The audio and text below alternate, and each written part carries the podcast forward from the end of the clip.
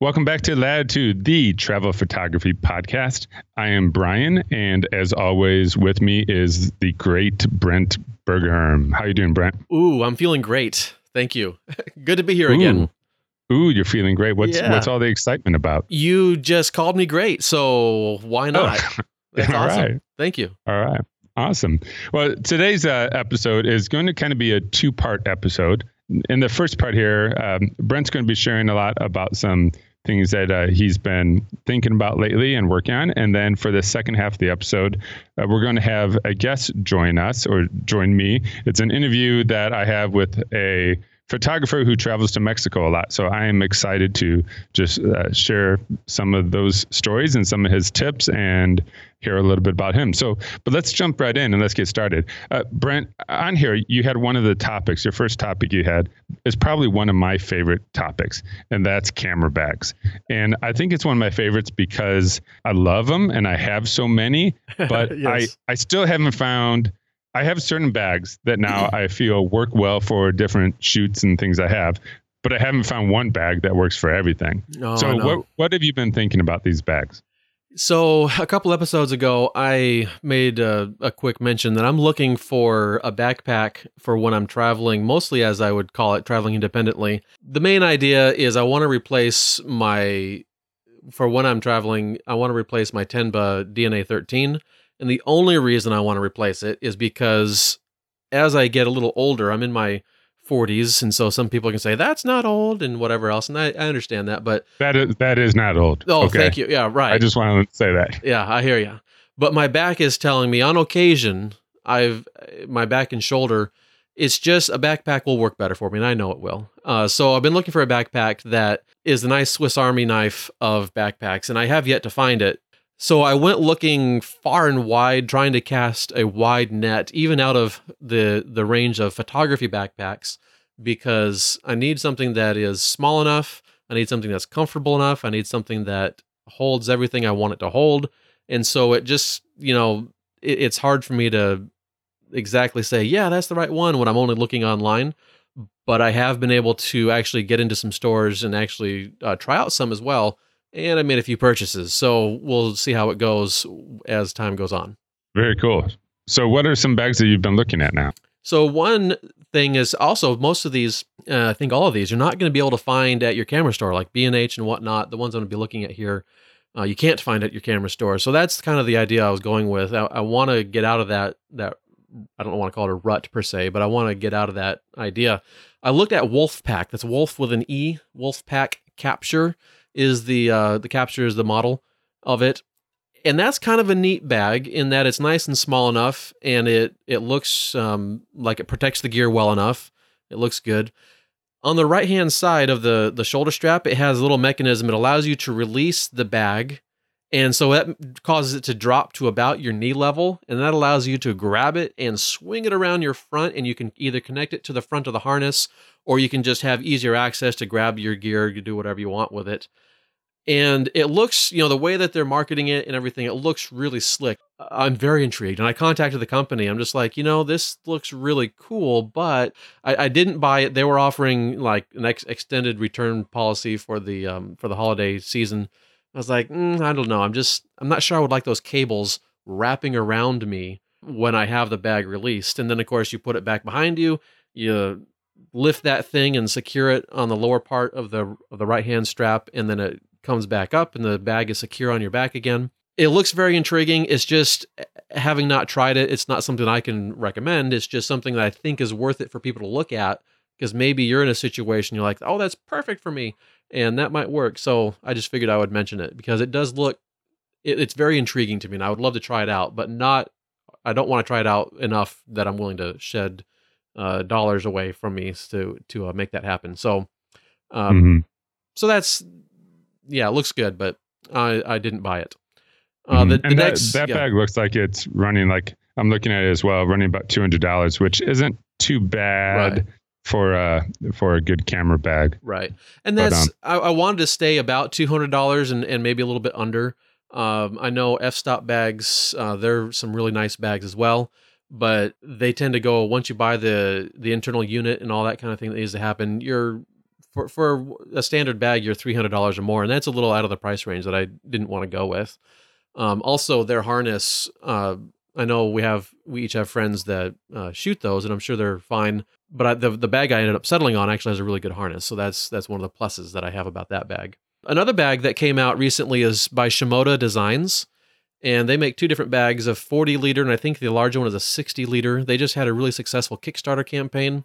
That bag looks really sweet. I think it's a little more than what I'm needing in a bag, but it does look really sweet. So people might be interested to see that come to the market.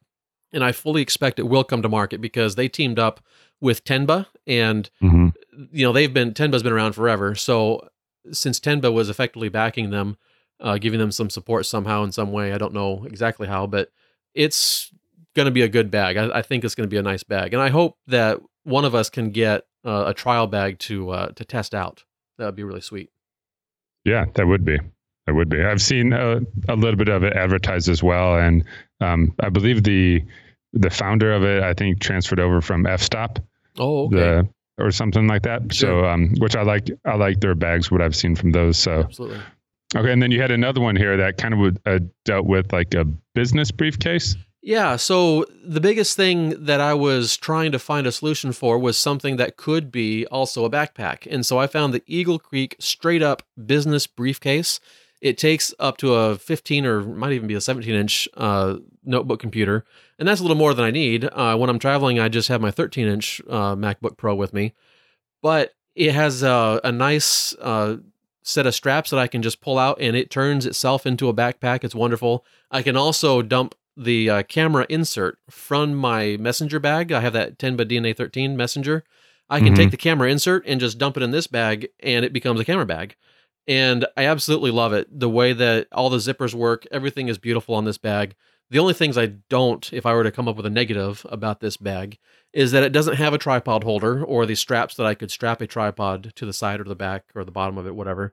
And it doesn't have a water bottle holder, but it does have enough space on the inside. My ultra compact tripod would easily fit in there, but I would like something for a more medium sized tripod. So for some trips, this is going to be perfect. For others, this is going to be kind of not so so perfect. But I ended up buying this for work because I wanted a new uh, computer bag anyway, and this is just absolutely going to be beautiful because really convenient. I can just toss my camera gear in there from the same holder that I already am using, and the extra pockets and whatnot it has is really convenient. So I really like that bag, and I'm very pleased with it. Okay, good. Any other ones? So the last one I have to talk about is an REI bag. The Trail 40 is uh, the one that I ended up buying. They have one uh, also specifically designed for women, uh, but I bought the Trail 40 for the men's style, and I bought the large. The, they have a medium and a large. The difference is about two inches in the harness size, but the bag volume itself is the same. And this is the one I'm trying out. And there's some things about it that I'm starting to think, you know, can I live with that as an inconvenience or or whatnot? So I have a few trips coming up here in the next uh, month or so. Uh, I'll be trying it out, and I'm still remain positive, but I, I liked it enough to buy it. And I was actually in Denver uh, a couple of weeks ago at a conference, and I went to the REI there in Denver, and they had it. And I spent about two and a half hours going through all their bags. And I had my camera Hmm. bag there, and all the different personnel that came up. Can I help you? Can I help you? Can I help? They're so friendly and everything but it got a little annoying because I'm like, I just need to have time, you know, and I, I'm like, I, have, I know what I need, I know what I want, uh, I just need time, and so I'm throwing my gear into the bags this way and that way, and just had a fantastic time there uh, doing that, and that's where I found actually the Eagle Creek straight up, and of course this REI Trail 40. So the the pros is to me a pro is it does not look like a camera bag at all, and I think that's wonderful. But of course, a con would be there's no padding. You have to have uh, a camera insert. So I do have a camera insert. It's not the one I did try using, and I made the decision based off of the one that goes in my messenger bag. But uh, I could use that. But I needed one that closes up just a little better. So I got a slightly larger one that uh, goes in there, holds my 5D Mark IV and three lenses, no problem. but it has a cinch cord to uh, hold everything shut. And that way, as the bag is on my back, the stuff doesn't just fall out the side because the insert is on its side. And if I use my other one, of course, it just would fall out and that wouldn't be good. I might crack the screen or something like that. Mm-hmm. So it doesn't look like a camera bag. I really like that. It does fit under the seat in front of me when I'm flying, but just barely. Uh, that's another thing I want because as I'm packing light, I still want to be able to have that other carry-on bag, which of course is really large compared to what sits under what goes underneath the seat in front of you. And so I want to have it so this is small enough to go under the seat in front of me. But additionally, I even took a picture of this. Uh, when I fly out of my hometown, the only planes that serve us are these little puddle jumper, the Q400s. And when you take your carry on bag, your regular size carry on bag, you have to drop plane side and they will literally put it in the the regular storage area, the, the regular luggage area. And I have done it where I put my gear in there uh, because my gear bag is just so large. Like when I flew down to Phoenix last year, my gear bag was so large. I could not get, you know, that on the plane any any way I wanted to. Well, this bag will fit in the overhead compartment inside that smaller plane, whereas a regular, you know, carry-on size bag wouldn't uh, fit in that overhead compartment. So this this doesn't force me to put it in the luggage hold, which is something I'm really interested in. But on those smaller planes, this bag has to go in the overhead compartment. It cannot go in this under the seat in front of me because it's just a smaller seat. So right.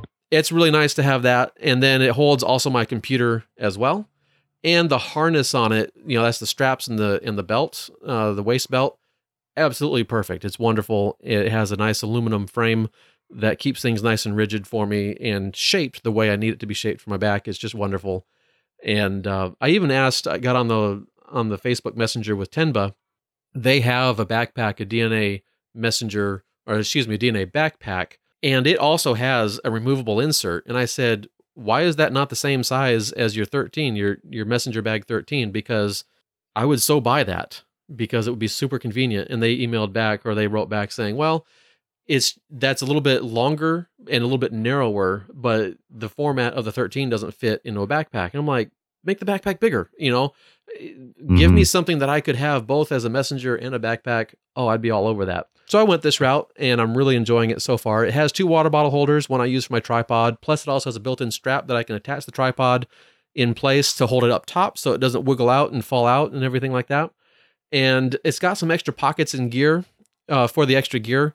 But the problem I'm finding is they're really not optimized for a photographer. They are workable, but as far as the angles in which they open and, and how big they are, is a little bit. That's the part I'm trying to convince myself is okay versus I just need to keep looking for another bag. Yeah, and I think you you definitely have to buy some type of ICU of your own that you can put in it to um to test it out. Yeah, and so I do have that, and that's where it, it, that's where the camera gear goes, and then there's still tons of extra room for the other stuff. Whether it's um, I do have the Peak Design little satchel type thing. I don't know, it's about eight inches wide or whatever. It's a little little carry case for the charger and stuff like that. I just toss that in there, and I've got a few other things like that. So uh, definitely have room for my other stuff. It's just those pockets for, let's say, organizing your memory cards. You know, you have to have something else to organize your memory cards in this bag. It, there, there's nothing that's built into the bag uh, because it's not built for a photographer. But you know, right. I, I knew that going in, and and that's just something as you're making a decision, uh, think about it, how it works for you, and and whatnot. Well, so I think it's important to clarify here that this is not an advertisement at all for any type of bag. Oh no, uh, um, none of these companies have paid me or anything like that, and and I'm just trying things out. Absolutely. But that's what I like. What I what you just said, and I never really thought of this before, and I think this is a great thing for the listeners. Is so you, you took your camera gear into REI with you to yes. kind of and see, and, and I've never done that. I've always just uh, ordered a bag or if there's a bag that I'm reviewing, it's been sent to me. Yeah. But I, I think I would totally do that. Um, I would go to the camera stores or, or wherever right. with my camera gear and test it out because that's the only way you're going to know. And that's so much more convenient than having to return a bag because of this or oh, return yeah. a bag because of that. So that that's a great idea and this bag uh, at REI online it's showing like $109 which that's a that's a great price right. And then you add about 40 bag. bucks for the ICU and you know 140 total for a bag not too shabby. Right awesome well, you know, I, have always been a big fan of the think tank bags, and I'm not going to go into any right now, but I have a handful of them. And again, there's always a, a few different bags that I tend to find myself using for a few different reasons. But um, right. I think as as everyone here listening probably does as well, you know, we love our our gear, and you know, it's important to make sure that you have a good bag that allows you to uh, pack it all and, and have it all, everything you need with you, as well as being able to get to fit on the airplane and all. Absolutely. So, good point with that. Um, so tell us, uh, Brent, also just let's step aside for a second. I know you've got a couple workshops that you're working on, right? That you have coming up. What's yes. going on for you? Yes, you bet. I have pulled the trigger on a few things. Uh, those of you that are going to Charleston with us for the Improved Photography Retreat, I now have a Sunday workshop. My Wednesday workshop has long been sold out, and I now have a Sunday workshop where we are going to have a sunrise boat tour. We're going to get out on an island on a it looks to me like it's uninhabited. At least the area that we're going to is uninhabited. But as you look at the map, there's no roads running to it and there's a sandbar that leads out to a lighthouse. We're going to be able to have all sorts of goodness there shooting uh, that at sunrise. So I've worked with the boat operator and everything. So we're going to take a boat tour uh, and get sunrise for that. And then we got other things if you can extend and go throughout the rest of the day. But I've split that one into two because I know some people are going to need to leave for home, uh, fly out from Charleston. Uh, so I've split that into two. So you can do just the the morning section if you want. Uh, I then have two international ones coming up. In late June, I'm looking to go to Ireland and hopefully take some people along, and we can go photograph uh, the Dingle Peninsula and the Ring of Kerry and the port city of Galway and the Aran Islands. And the Aran Islands, that's where basically it is the old Gaelic culture at its finest. And mm-hmm. I was mm-hmm. there. Hmm, I was there several years ago, um, more than 10 years ago, I guess it was and just absolutely had a blast. It was just so fantastically wonderful. Uh, we'll also be heading off to a place that's more central on the island called the Rock of Cashel and the Hoare Abbey. Uh, but then there's also another abbey way up north, um, comparatively to where we'll be. It's it's not way way up north, called the Kylemore Abbey. Absolutely fantastic and gorgeous. Great place. They have good gardens. They have the the abbey that's reflected in a beautiful pond. Uh, they have an old ancient church there just so many awesome, wonderful things. And if you've seen the latest uh, Star Wars movie, they actually had lots of shooting in Ireland and in Croatia, where I'm also heading. So uh, in Ireland. So is this like a is this like a Star Wars theme workshop? it wasn't intended to be, but I am actually looking at. I'm going to be looking at changing it up to go out to that island where Luke Skywalker was found. I guess you could call it uh, by by uh, Rey they have a they have boat tours that go out there, and so I'm going to see if we can't get um, an extended tour and be out there a little longer, uh, if there's any chance that that can happen, uh, rather than going to the Aran Islands. Because if we could do that, I think that would be a whole lot of fun. It's a just beautiful island out there. Mm. But like they also had uh, the beehive huts, uh, where they called it in the movie the temples, uh, where he was, you know, on that ancient area. Uh, they actually have a place on the mainland called Beehive Huts that we'll go shoot as well. So we'll have some items that are similar to that. Uh, in Croatia, the movie they uh, did a lot of shooting in the city of Dubrovnik, and that's about where we'll spend half of our time. And that one is in September. So if you have some time available in early September, uh, look up Croatia. If you're interested in waterfalls, uh, a little bit of seascape, uh, lots of landscape, lots of um, cityscape, uh, ancient towns, ancient cities, and we'll even get into over into Bosnia and Herzegovina it's going to be an adventure for your camera, for yourself. It's going to be wonderful. So looking forward to those two. Uh, I have had some people interested in that Croatia one that's been uh, announced a little bit longer, but both places, um, I've been to both. I just love them. They're wonderful. I know uh, we just had the honor of uh, joining Nick Page recently, uh, recently for right. one of the episodes of his uh, uh, landscape photography podcast that That's he right. has, mm-hmm. and and that was fun. So shout out to Nick and definitely uh, check check that out. The recent episode both Brent and I were on, and we were talking about some things that deal with traveling and all. Yeah, and we we got into some horror stories. So kind of go give that a listen. That's that was a lot of fun. Maybe we can talk about it down the line here as well. But that was that was a lot of fun. Mm-hmm. Very entertaining. Um, and as, as far as workshops go, Nick and I are in the process of coming up with uh, one as well that we're going to be doing. That we've kind of been uh, thinking about it for a while. We have a friend, shout out to Neil Ritchie, who lives in Ireland. And so the three of us are thinking of doing one on his side of the island uh, sometime probably around the end of July, beginning of August. So we'll get back to you about that. So good stuff. Workshops are, oh, yeah. are great. Especially travel workshops. It's a great way to travel to locations and kind of see the best of it and come back with a great portfolio. And I think, you know, anyone listening, you know, right now, uh, obviously enjoys traveling and you enjoy photography and yeah. a workshop is one of the best ways. So Absolutely. definitely look into those.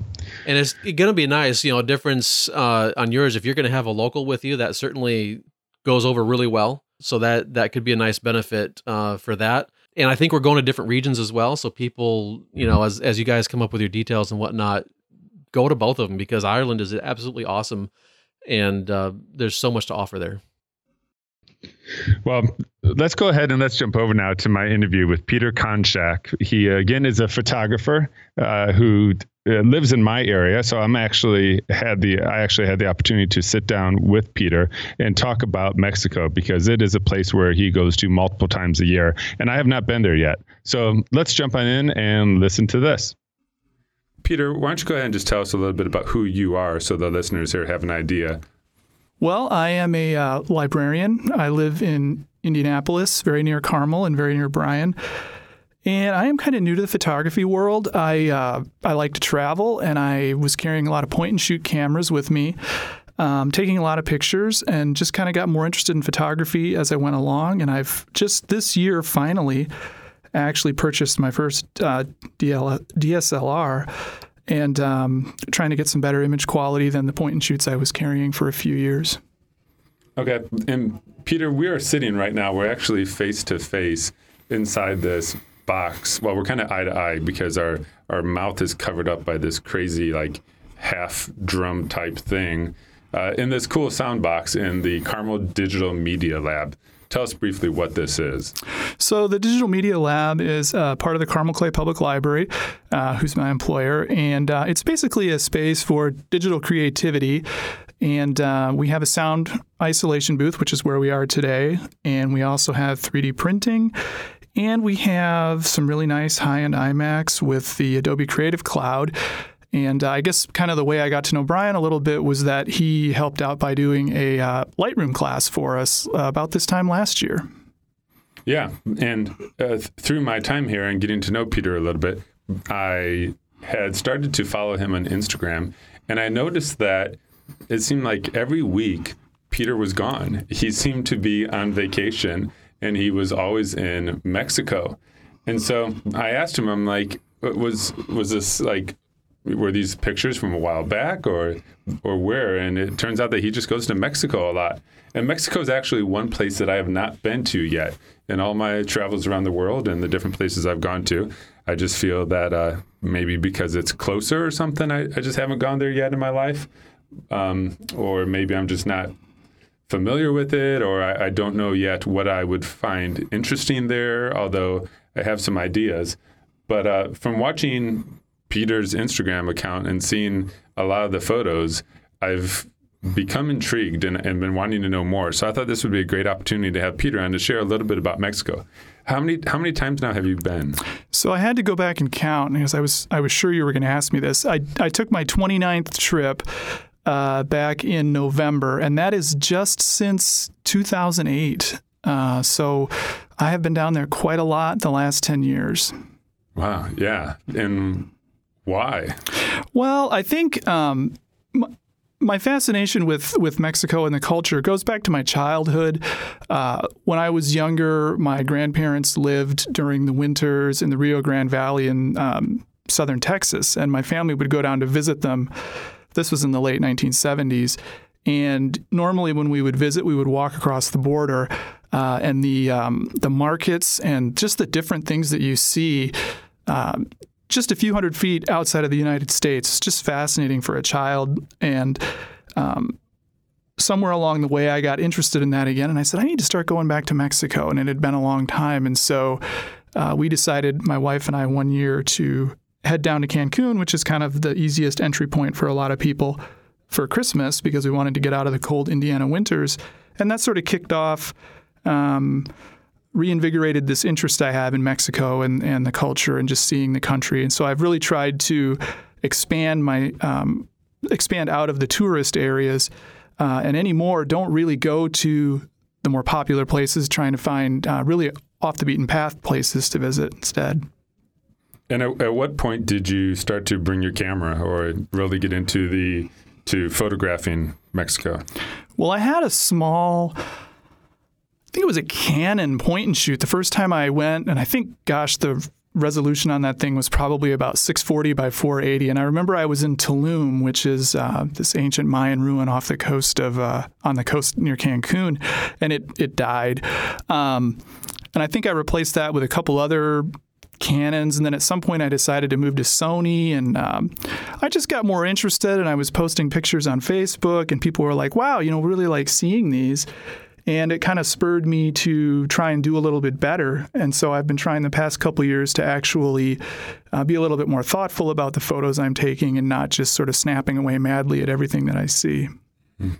Is there a certain, uh, not specialty, but certain interest that you have that you enjoy capturing the most? I've seen a, a lot of your photos. Sometimes you'll post some different doorways. Yeah, I think I kind of started off with churches. Um, there's a lot of really beautiful churches in Mexico. Um, for those of you that don't know much about Mexican history, obviously there was uh, some fairly established culture there before the Spanish arrived in 1519, and the Spanish sort of uh, imposed Catholicism on the people. And some of the churches are a really interesting mesh of ancient beliefs with Catholicism, and so you see these beautiful um, ceilings painted in ways that you probably wouldn't see anywhere else. They're very different from the churches you'd see in Europe. Um, a lot of gold and gilt and things like that from from the Spanish. And so I kind of started off there. I was just fascinated, but I've I've kind of waned on the church thing a little bit. You see so many colonial churches, and you start to get kind of tired of them. and I do, I do actually really, really like doors. Um, I like to take pictures of big wooden doors.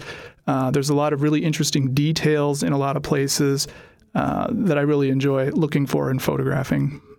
Yeah, there's so there seems to be so many great colors in Mexico or in a lot of other countries. Really, I mean, I'm sure we have that here in the United States, but uh, maybe it just stands out to me more when I'm in different different places. And uh, that's what I like about your pictures is you have a lot of uh, a lot of bold colors in it. I would say they're very very vibrant. But you, would you say? I mean, you don't consider yourself really to be a photographer, do you?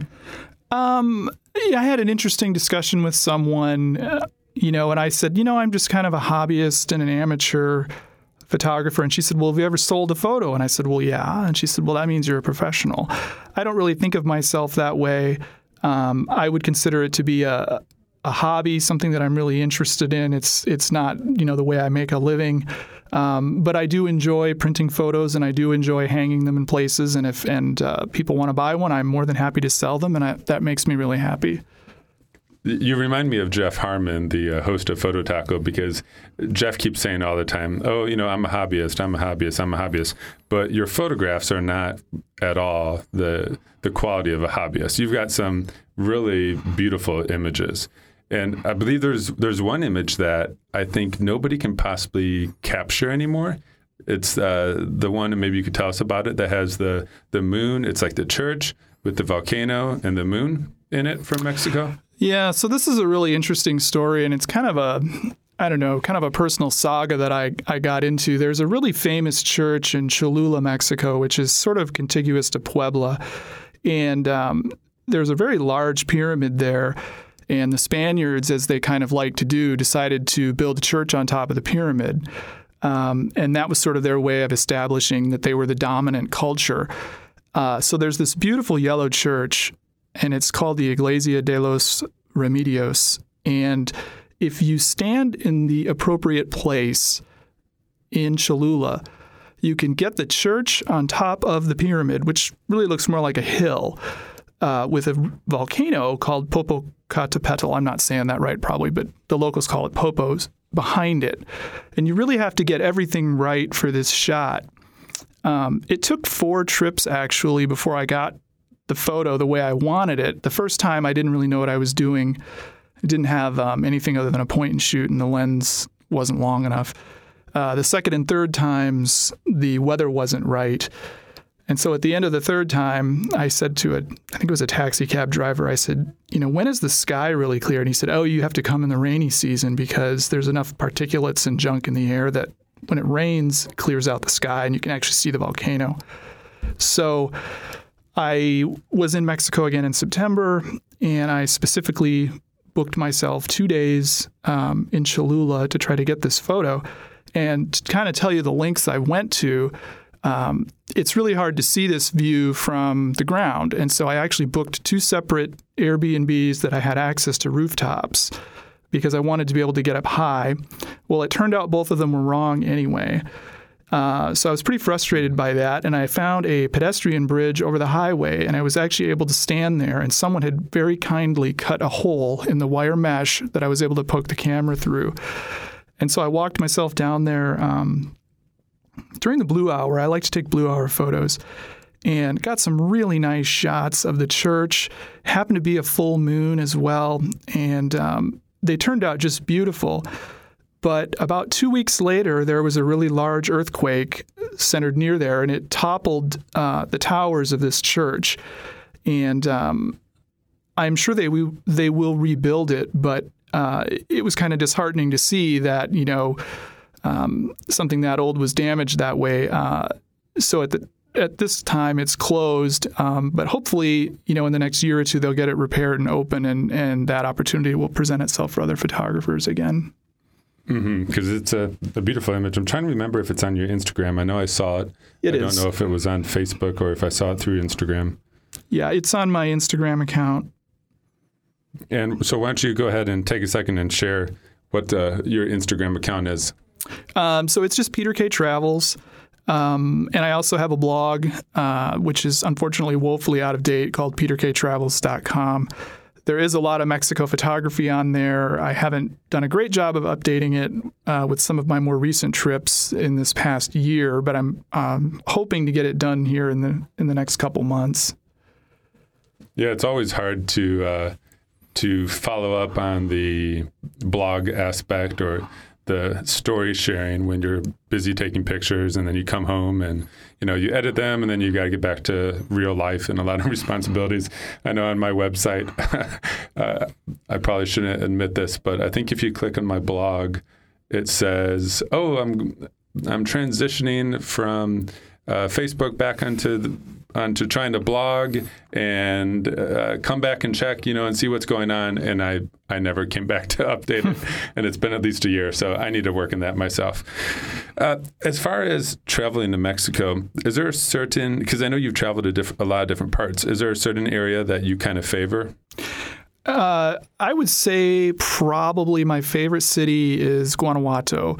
Um, a lot of the listeners may have heard of San Miguel Allende. It's a place that kind of crops up on, uh, you know, the 10 best destinations lists a lot. Uh, it's very close to that.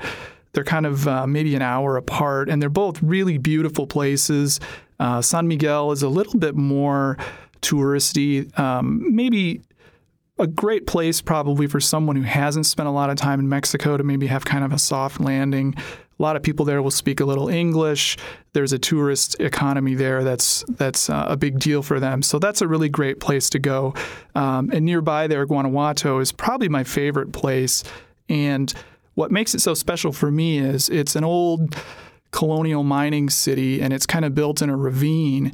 And the city stretches up the hills, and uh, the streets there are very narrow uh, in fact, many of them are too narrow for cars. They would have used donkeys or um, something like that to get up there in the past. And so it's kind of an adventure as you climb up these narrow alleys just to see what's around the corner.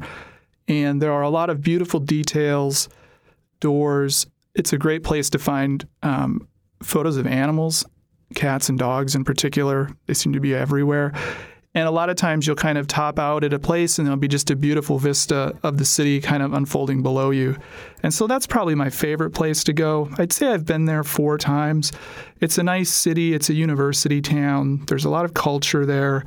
They host a huge music and art festival every September uh, that's about three weeks long. it's a great time to go, but uh, accommodations would be harder to find then. And it's easy enough to get to. Um, there's an airport nearby called Bajío Leon. BJX is the code. And flights through Houston to BJX are fairly reasonable. And it's only about 30 minutes from the airport to Guanajuato. So you can actually do it as kind of a almost a long weekend, um, depending on what you're looking for. But that would be a place that I kind of return to, um, and I always find good shots when I'm there. So are we talking? Is this like somewhere around Mexico City, or are we in northern Mexico? Where? Give us an idea, because oh. you're saying the names of these cities, and it's a geography question, right? Uh, it would be north, I guess. Um, there's a kind of a wide variety of cities arrayed sort of north of Mexico City that were silver mining for the most part uh, was why they were founded, and it's one of those. And so it had uh, tremendous amounts of wealth back in the 16 and 1700s, and the mines are still operational today. Um, not on a huge scale, and you can tour them actually, but there are a whole variety of these cities. San Miguel Allende, Guanajuato, and if you go further north, Zacatecas is another one and they tend to have just beautiful architecture because there was so much money there back in the 15 late 1500s to the 1700s from the silver mining. And so you'll see fantastic churches, really beautiful architecture, and um, a lot of great photo opportunities. Yeah, it seems like Mexico is just filled with photo opportunities, whether it's like the beaches or some of the the old ruins uh, near the Yucatan and uh, just a lot of the vibrant colors of the culture. So, uh, you know, as I've seen your your pictures and all, it definitely is a place that's being bumped up closer on my list of uh, places wanting to travel to soon. So I know that you and I, we you and I have talked about this just briefly on our own before, but uh, if I were to take my first trip, or listeners taking their first trip to Mexico, where would you recommend they go for their first photo trip? Well, I think the places I already mentioned um, is a great place to start. Um, San Miguel Allende is beautiful and obviously close by to Guanajuato. I think Mexico City is really a fantastic place. It's inexpensive to fly to. There's a wide variety of hotel options there, but it is really large. It's 20 to 25 million people. And I think for some people that can be pretty overwhelming. So if you like hustle and bustle, that might be a place to start. There are world class museums there. You're very close to uh, some very large pyramids. The Pyramid of the Sun and the Pyramid of the Moon um, are two of the largest ones in Mexico. And I think the Pyramid of the Sun is the second or third largest pyramid uh, in the world. Those are all very close to Mexico City. I think for ease, going to the Yucatan Peninsula is probably sort of the default at this point. Um, obviously, there's a huge tourist infrastructure built up around Cancun, and there are some really interesting things to see around there. You're relatively close to Chichen Itza. Um, you're also very close to Tulum, and there's a lot of um, smaller towns around there that are kind of interesting if you want to get off the beaten path. And if you were to go further west, about four hours of Cancun, there's a really nice city called Merida, which is very, very safe. It's a very nice place. It's very hot, I will say that. Um, but it's also a good base to work from if you're going to be in the Yucatan Peninsula and maybe you don't want to go to Cancun if you want to kind of avoid that the tourist um, ecosystem there. And just uh, one other suggestion in that area, there's a town or city called Campeche, which is about an hour and a half south of Merida. So it's kind of on the west coast of the Yucatan Peninsula. And it's a UNESCO World Heritage Site, and it has an, uh, a walled central core of the city that was um, constructed again in the late 1500s, and they walled it off to protect from pirates. And they've restored the centro of that city and painted the buildings, and everything there is beautiful, bright colors. It's really just fabulous. And um, it's another place where if you're really after those bright, colorful shots, um, you really can't get enough of it. And it's very easy to get to uh, if you're interested in, in that. Um, there's also some Mayan ruins near there as well. So the Yucatan is really a great place, I think, for someone who's new to Mexico, um, who maybe doesn't want to deal with the big city to to start. So let's talk about uh, kind of traveling and getting around in these areas. Have you um, like what do you recommend? You know, is it have you found it safe? What type of transportation do you like to use, and how easy is it to move around from place to place? Because you've been to a lot of places, and I don't know if they've all been just separate trips or seems like you tend to go from one spot to the other. So how do you move around when you're there?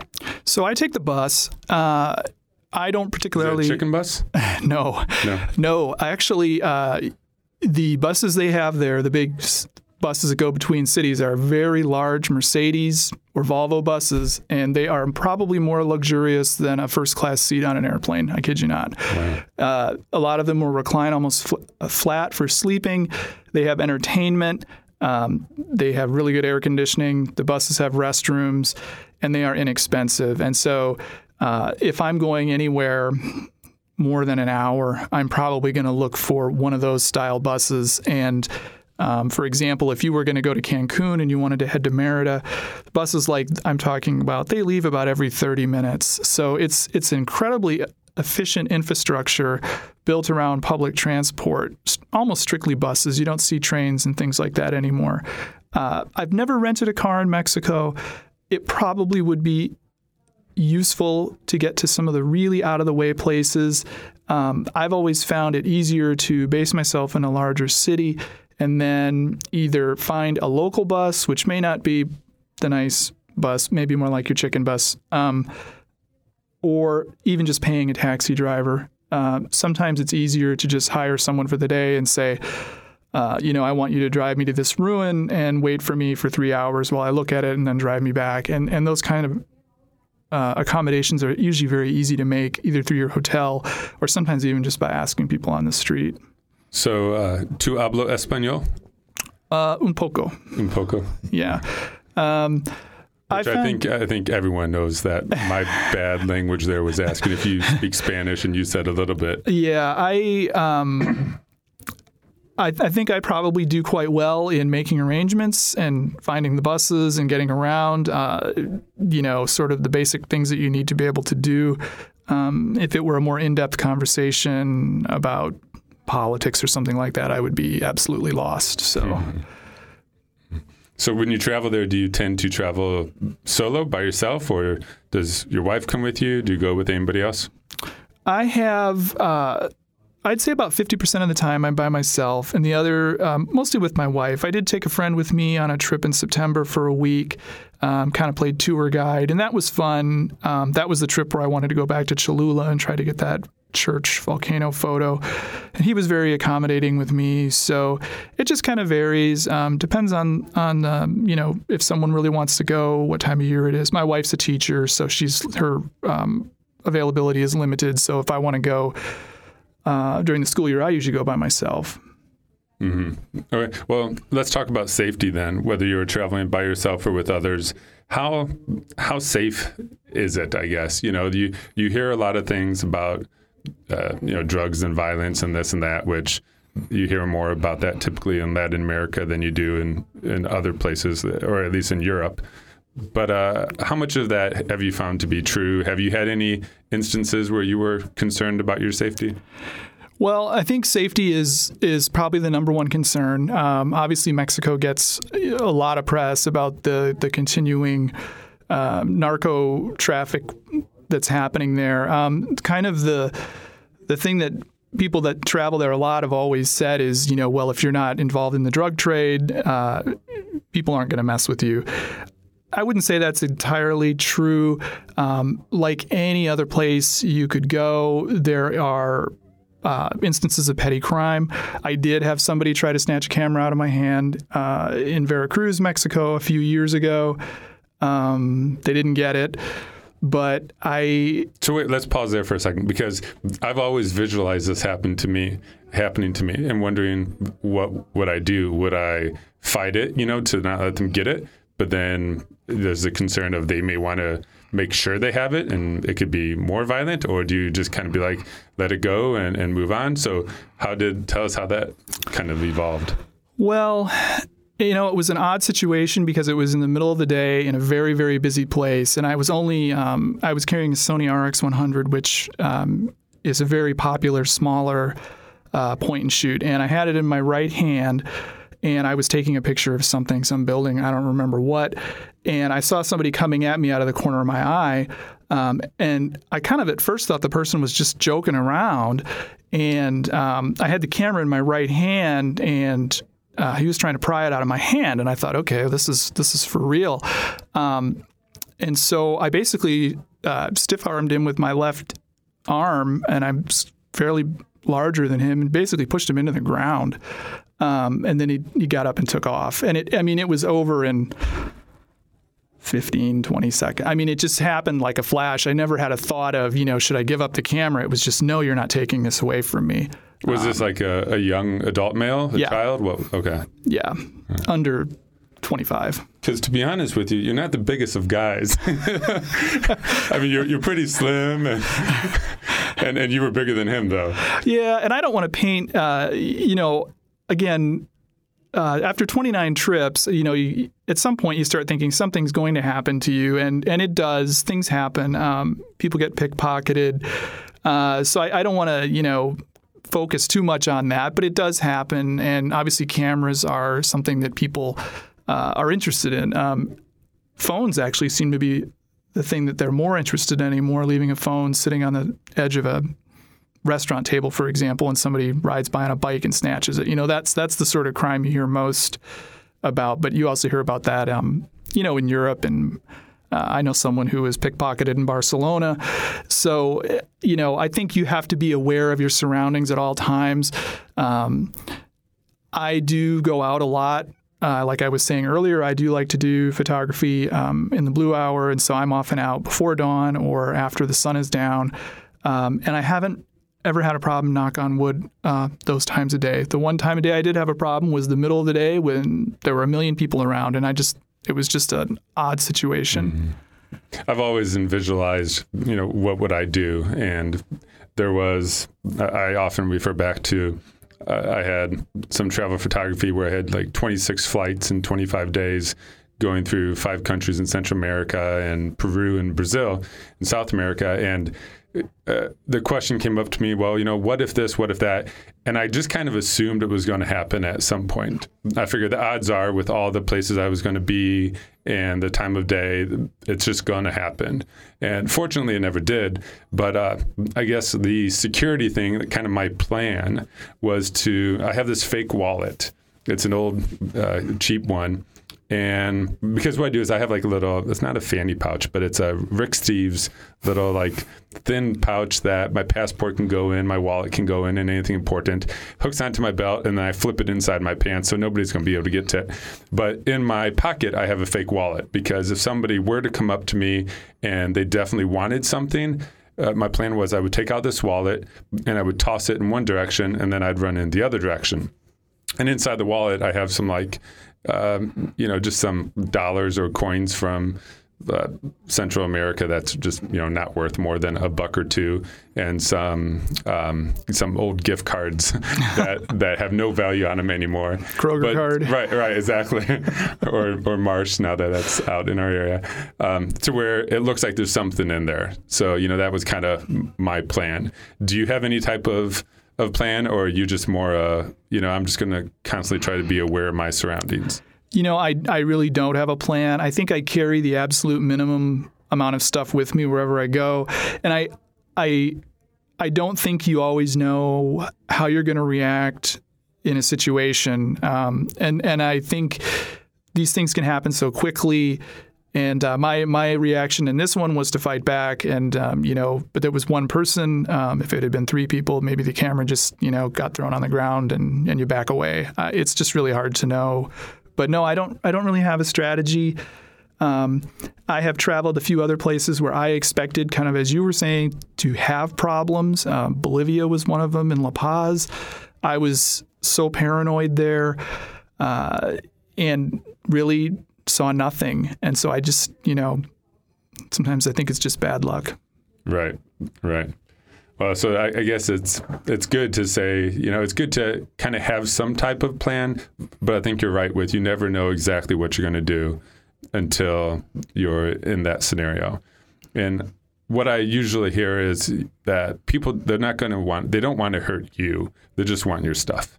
So ultimately, sometimes it's better just to give it to them and and move on with your day. Yeah, yeah. I think that's the the important thing is obviously no one's safety and security is worth um, you know your camera. Um, I will say I did.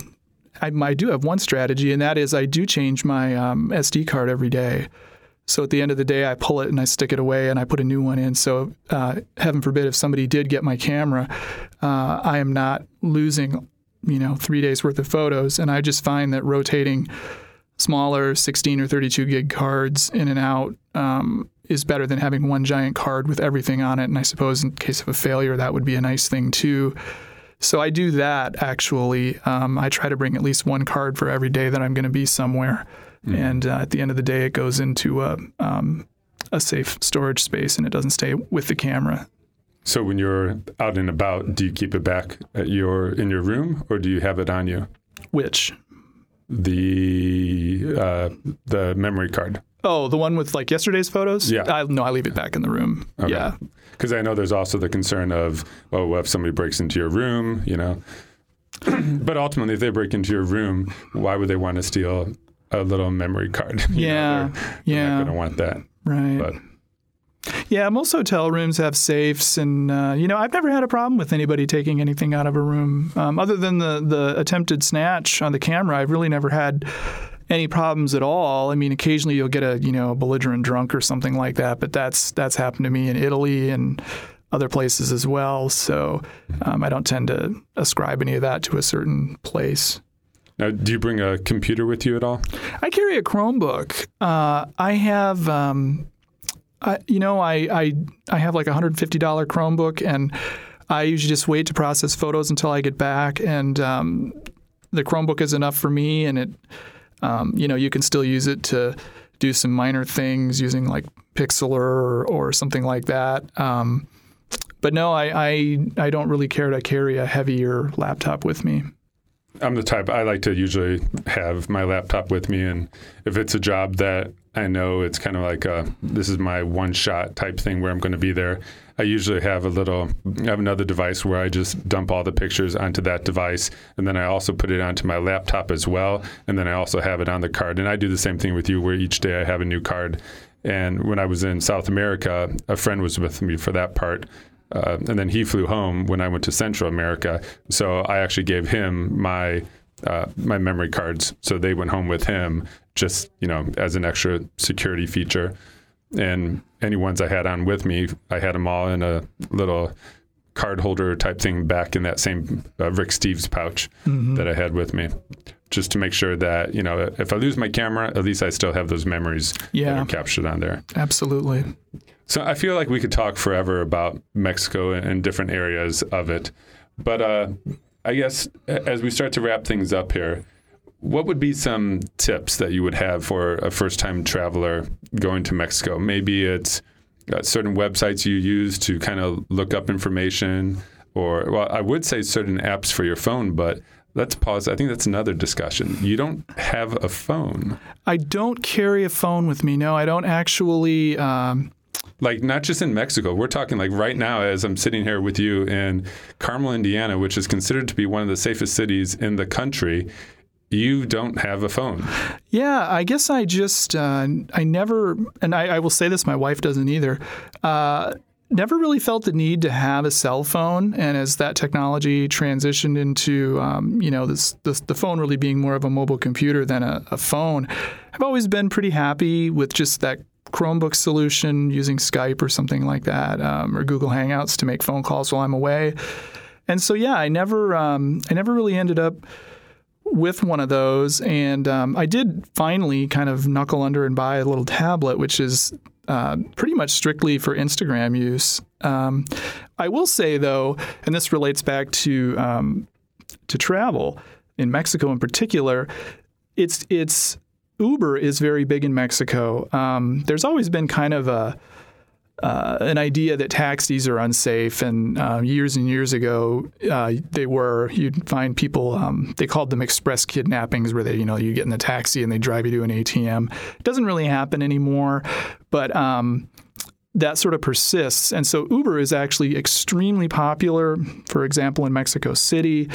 Um, Guanajuato, the city I mentioned earlier, Puebla, some really big cities have it, and that is a would be one reason for me to consider getting a smartphone because uh, being able to summon a ride from some far-flung place or uh, whatever on demand would be really nice, as opposed to trying to find a taxi or hailing down a bus in the street. But there are so many other great uses for it. You know, we've talked on other episodes in the past of all the great apps. You know, there's a, a sunrise and sunset app that you could have. There's maps. There's you know Google Translate where you can sit there and just hold the phone up, pointing at something, and it will translate it for you. There's just so many great things. I know. I I, I love Photographers Ephemeris. Um, yeah, yeah. I use it, but again, I use the the web based version of it on my Chromebook. Um, you know, sometimes I'll even like almost go so far as to print the page out and I'll just stick it in my backpack so that I can refer back to it. Uh, I know it's very old school. Um, uh, uh, you know, the translate thing is interesting. I would potentially use that if I were going somewhere where I didn't speak any of the language. Um, so I, I see the value, but I guess I just quite haven't gotten to the point of pulling the trigger and buying one yet. I think I'm just envious of you. Like I kind of wish I could say that, but I just I enjoy the technology way too much and the convenience and and just being able to kind of Google anything in life that I ever need to be solved. Well, do you find that when you're on vacation and you're out um, taking photos, though, that you would prefer to be more disconnected or unencumbered, or because that's kind of how I feel at times. It's it's it's really nice for me to get away, and getting away means you know, not having the technology on me all the time. It's it's available again through uh, the Chromebook or whatever. Should I want it, but it's more of a choice at that point than a necessity. Do you not have that feeling? Well, all my travels, none of them have been kind of a, a, a vacation. None of them have been like to get away. So in, well, in a way, when I do travel, like that's my vacation. Like I want to have that information on my phone. I want to be able to access and figure something out really quickly. Or like instead of being disconnected, I want that extra tool with me to help me get the shots that I want to go home mm. with. Interesting. I tend to pre-plan a lot of my shots. Um, I do just scads of research ahead of time. Uh, I love Google Maps. I will sit and stare at a city from above and I will drop you know the little pins in to try to see what the view looks like here, what the view looks like there. So generally speaking, by the time I get somewhere, I kind of feel like I know exactly what I want to do. Um, I like to put together now that I've gotten more interested in photography, kind of a shoot list. I will actually uh, use like photographers ephemeris and look at the sunrise, sunset times, moon cycles, and I'll say here's um, you know, for any given day, if I know I'm going to be in this place, here's two or three shots that I might have: one in the morning, one in the af- uh, in the evening, and maybe a, a spare one. And if they don't work out, they don't work out. But I kind of plan all that out ahead of time. Um, I like planning, and so I kind of feel like by the time I actually land, um, you know, I've done all the the hard work, and it's more just about execution at that point. Mm-hmm. Well, I, I, am not as good at that as you are. I, I, I do do that to a certain degree, but I still have to rely on my phone. So yeah, okay. So any other tips that you have for a first time traveler going to Mexico? Um, I think we've covered a lot of it. Um, I would say, you know, be mindful of um, certain times of uh, the year. For example, rainy seasons and things like that are very predictable. Certain places in Mexico. Um, you can pretty much set your clock by an afternoon rain. Um, so try to do a little research, look at some of the weather websites. So if you're expecting to go to a certain area in September, there's a pretty good chance, you know, that you're going to get rained on or that it will at least rain. Uh, the same wouldn't be said for, for example, in February. So I think it's a lot of research. I tend to um, use Lonely Planet a lot. Um, I look at TripAdvisor fairly regularly. I'm actually very active on both those forums. So if you show up there and you're asking questions, you might actually get an answer from me. Mm-hmm. Um, so, you know, I think um, in terms of traveling around, we kind of talked about buses. Money's pretty easy. Most people use ATMs there, they're fairly secure. Um, I don't think a lot of people change money in airports and things like that anymore, anywhere probably in the world. Um, so, no, I think um, that's the majority of it. All right, great. Peter, I appreciate you uh, sharing your knowledge with us, and I know that you've traveled to a lot of countries around the world, and I really have enjoyed this kind of setup and being able to interview you sort of face to face. So hopefully we can do this again. But one last time, will you share with us again where listeners can kind of see some of your work and find out more about you?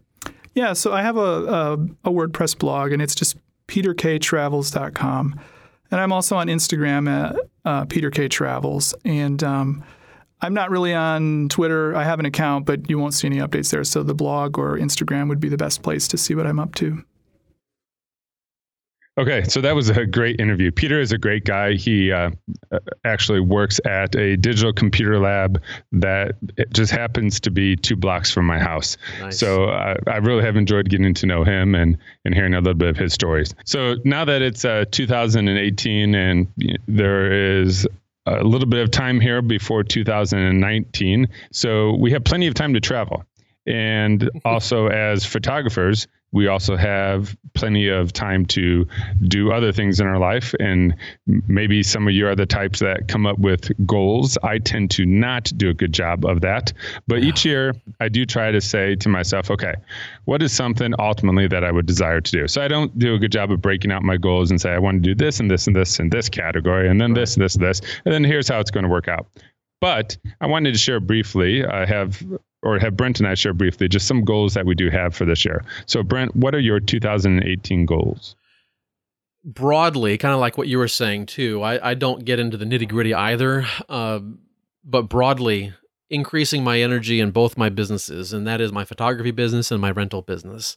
Uh, I have a, you know, both of us have a full time job, and we have four children and a spouse. And life is what it is and i'm not going to um, i'm not going to sacrifice. I don't want to come to the point to where i feel like i'm sacrificing those items because the balance is still going to be really important to me. However as i'm looking back at 2017 i'm looking at some of the decisions i've made and i'm just like you know i could have put probably a little more energy into this. I could have done that. I could have done that. And so i just have that uh, slightly renewed um, strength if you want to call it that and what i'm hoping for is that just lasts uh, throughout the year because this is something that you have to do consistently if you want to build these things up and make them uh, work uh, work out. So ideally, I'm going to be able to put more energy into both of these uh, sides of the of my uh, external businesses here. Yeah, my my goals deal with uh, one of the main things I need to do is I need to better be organized as a business. So I need to have some financial organization, mainly just breaking down where my income comes in as far as uh, whether it's from workshops or weddings or or some of the other travel opportunities that I've had and just kind of figuring that all out. I need to have a good system and as you said, you know, being a teacher as well, I don't have time to pay attention to all the details that I need to. Mm-hmm in addition to that, I also want to um, increase some workshops that I have. So, you know, I, I mentioned the uh, Ireland workshop that we're working on, but also locally doing some workshops uh, just kind of in the Indianapolis area. So, those are my main goals that I that I have set for myself, and hopefully a year from now we'll check in and and see how I've done with that.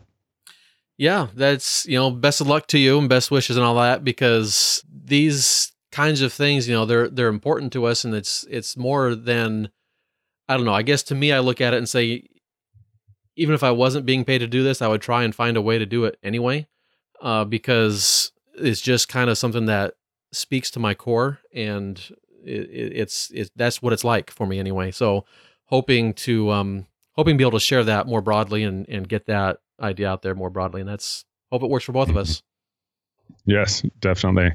So my dream destination would be Jerusalem. I've wanted to go to the Holy Land just uh, based off of my faith and my years of of studying that area, and I just think to go and to visit that area uh, just would be amazing. I know a lot of it doesn't exist in the same way that I've studied throughout my life, but still just to go there and to have that history because when I travel, I love to travel to places where there's a lot of history or find out the history of the places that I'm going to go to. So Jerusalem would be my dream destination. What about for you? Oh, I, I should just scratch what I have and join you with that because Jerusalem is high on my list as well. It's uh, at my school we have people that every other year they go on a, a Holy Land uh, study tour, and whenever I talk to my students that go there, I'm just all like, oh, it'd be so awesome to go.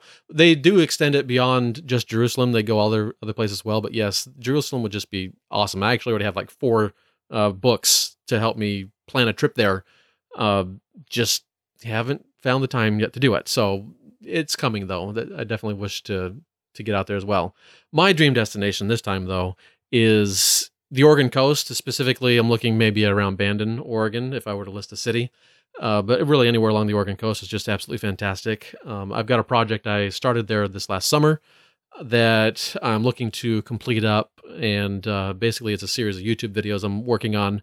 So I'm hoping to get out there this winter so I can also uh, have basically the two different um, approaches a, a, summertime and a wintertime out there. So the Oregon coast in the winter, you might think, oh, it's cold and everything, and I'm yes, it is. But the storms that come in and the just the constant changing of the tide and all that, beautiful, beautiful place to shoot. So um, uh, that's my dream destination this time around. Awesome. Well, thank you, listeners, for joining us. I know this episode was a little bit longer than normal, but I think it was a, a great one. I always enjoy having the opportunity to hear about other trips that people take to other countries, especially if it's one that I have not yet been to, such as Mexico. So that was great. Thank you, Peter, for joining us. And Brent, thanks for uh, uh, being on here again with us. And yeah. it was nice to be together again. So it's it's always good to get on here with you, Brian, and uh, definitely everyone. Thank you so much for your for your download and for your listening. And we will see you again in about another month with the next episode. So long for now.